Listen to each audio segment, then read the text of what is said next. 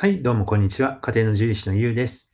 今日はポメラニアンを飼う人、飼っている人へ獣医から伝えたいすべてのことですね、えーについて解説をしていきたいと思います。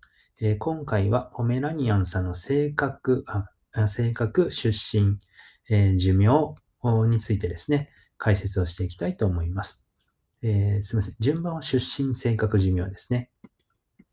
はい。えーなので、この動画、この動画じゃない、この番組は、動物病院に10年近く勤務している獣医師が作っております。えーっと、ポメラニアンさんといえばですね、まあ、ふわふわな毛が特徴の犬種ですよね。えーこれからですね、えーポメラニアンさん、ポメラニアンさんを、えー飼いたい人、飼っている人にですね、獣医師として知っておいてほしいことを分かりやすく解説をしていきたいと思います。えこれを見れば、あなたもポメラポメラニアンさんマスターになれるかもしれません。はい。で、まずはですね、ポメラニアンさんの出身ですね。えー出身、えーどこ生まれなのか知っていますでしょうか？実はですね、ドイツなんですね。もうちょっと詳しく言うとですね、えー東欧、まあ、東の欧州というふうに書いて東欧ですけれども、えそこのポメラニア地方というところがあるんですが、えそこの出身なんですね。えで、まあ、ドイツはドイツなんですけど、まあ、ドイツとポーランドのま間、間というか、ドイツとポーランドにこうまたがる地域らしいんですね。はい。えーということで、で、そうそう。で、まあ、あの、ご存知のようにというかですね、名前の由来になっていますと。で、もともと番犬として活躍していたそうですね。はい。で、さらにさらにですね、ポメラニアンさんの祖先というのが、えサモエドさんなんですね。まあ、日本ではあんまり馴染みはないかもしれないんですが、えーまあ、このサモエドさんっていうのは、まあ、ロシアが原産なんですね。なので、まあ、もともと寒い地方、まあ、ドイツもそうですけれども、まあ、割と寒い、割とというか結構寒いですね。あの、かなり寒い地方の、え犬種なんですね。なので、そういったところもあって、まあ、寒さ対策というかですね、ふわふわした毛を身にまとっているというふうに考えられますと。はい。なので、まあ、寒い地方の、まあ、えー代々の血筋っていうことですね。なので、まあ、日本の夏はちょっと辛いですよね。はい。かなり蒸し暑いですし、はい。あの、なので、えーまあ、暑さ対策はね、もう必須ですよね。はい。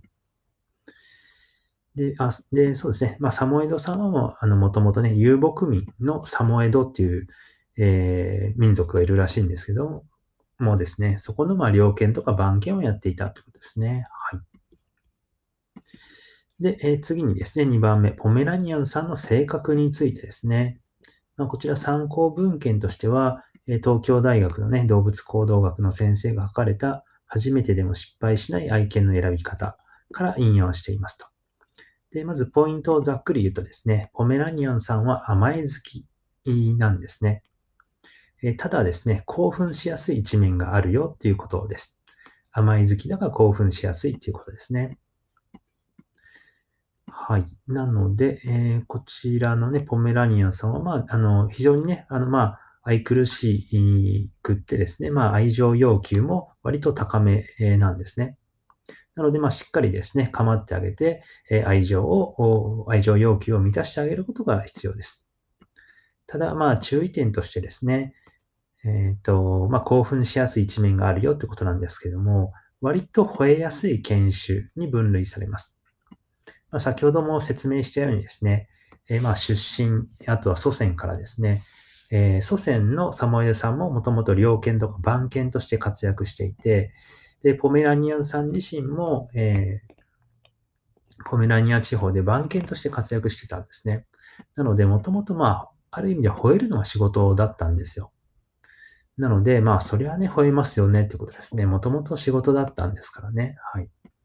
なので、まあ、僕たちがですね、まあ、あの、えーもふもふしてて可愛いかなということで、えー一緒に飼いたいなということなんですけども、まあ、もともとね、あの、吠えることが仕事だったので、えーそれはね、まあ、静かに飼いたいよって思っても、なかなかね、あの、うまくいかないこともあるんですよね。はい。なので、えー飼われる際にはそういったこともご理解いただいた上で、えーそうですね、なるべく、まあ、集合住宅っていうのはちょっと、あの、うん、っていうところですかね。はい。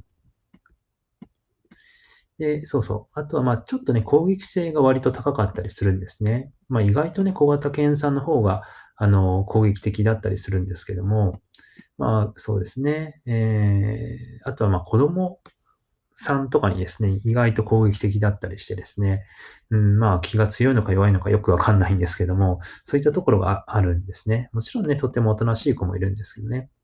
あと、ちょっとしつけの難易度が高めだったりとかするんですね。はい。でちなみに、まあ、もし飼われるようであれば、オスよりメスの方が攻撃性は低い傾向にありますので、その場合にはメスの方がおすすめというふうにも参考文献には記載されています。まあ、ただ、あくまでね、全体的な傾向になるので、あもちろんね、めちゃくちゃおとなしいね、あの、もうぬいぐるみのようなポメラニアンさんもいますし、えー、か、あの、見た目はね、可愛くても、あの、もう触れないぐらい、えー、なんて言うんでしょうかね、あの、おこりんぼさんなポメラニアンさんもいますね。はい。で、これで前半、最後かな。あの、ポメラニアンさんの寿命ですね。えー、こちらはアニコム家庭動物白書2019から引用しています。えー、これはペット保険の会社がですね、毎年出している、えー、まあ、膨大なデータをもとに、え作成された資料なんですね。まあ、あのネットでググれば誰でも見れるようになっています。で、ここでですね、2019年のですね、えそのまあ統計資料から引用すると、13.8歳がポメラニアンさんの平均寿命ですね。で、まあ、これはね、結局長いの、短いのってことなんですけれども、えー、比較的長生きです。えー、まあ、へ、うんとね、えー、ちょっと忘れちゃったけど、あの、えっ、と、大型犬さんは大体ね、えー、大体ねっていうか、あの、大体12歳前後ぐらいなんですね。はい。えただ、まあ、小型犬さんっていうのは、あの、まあ、13、14、15ぐらいまで長生きすることがあって、はい。あの、まあ、あの、全体的な傾向というかですね、まあ、比較すると、まあ、めちゃくちゃ長生きっていうのは、え15歳を超えるね、トイプードルさんとか、えー、っと、あと確かダックス、ダックス、そうですね、ミニチュアダックスは14.9歳、あとビションフリーズが15.1歳とかね、そういった犬種はま非常に長生きな犬種ですね。で、まあ、その中で、まあ、小型犬さんの中では、まあ、とびっきりではないんですけれども、比較的長生きで13.8歳ということですね。はい。まあ、ちなみにですけれども、年齢の換算方法としては、えー、犬は1歳で人間の15歳、えー、犬の2歳は人間の24歳、それ以降は1年で4歳ずつ年を取るというふうに考えられています。はい。なので、まあ、11歳で人間で言うと60歳っていうのは一つの基準になりますかね。はい。えー、まあ、そんなこんなでですね、えー、まあ、トイプードルさんの、えっ、ー、と、なんだったかな。え出身と性格と、え寿命ということでした。え次回はポメラニアンさんの平均医療費、なりやすい病気、えなりやすい病気の早期発見法予防法をやっていこうかなと思っていますので、もしよければ続きでご覧ください。え本日もご清聴ありがとうございました。じゃあ、バイバイ。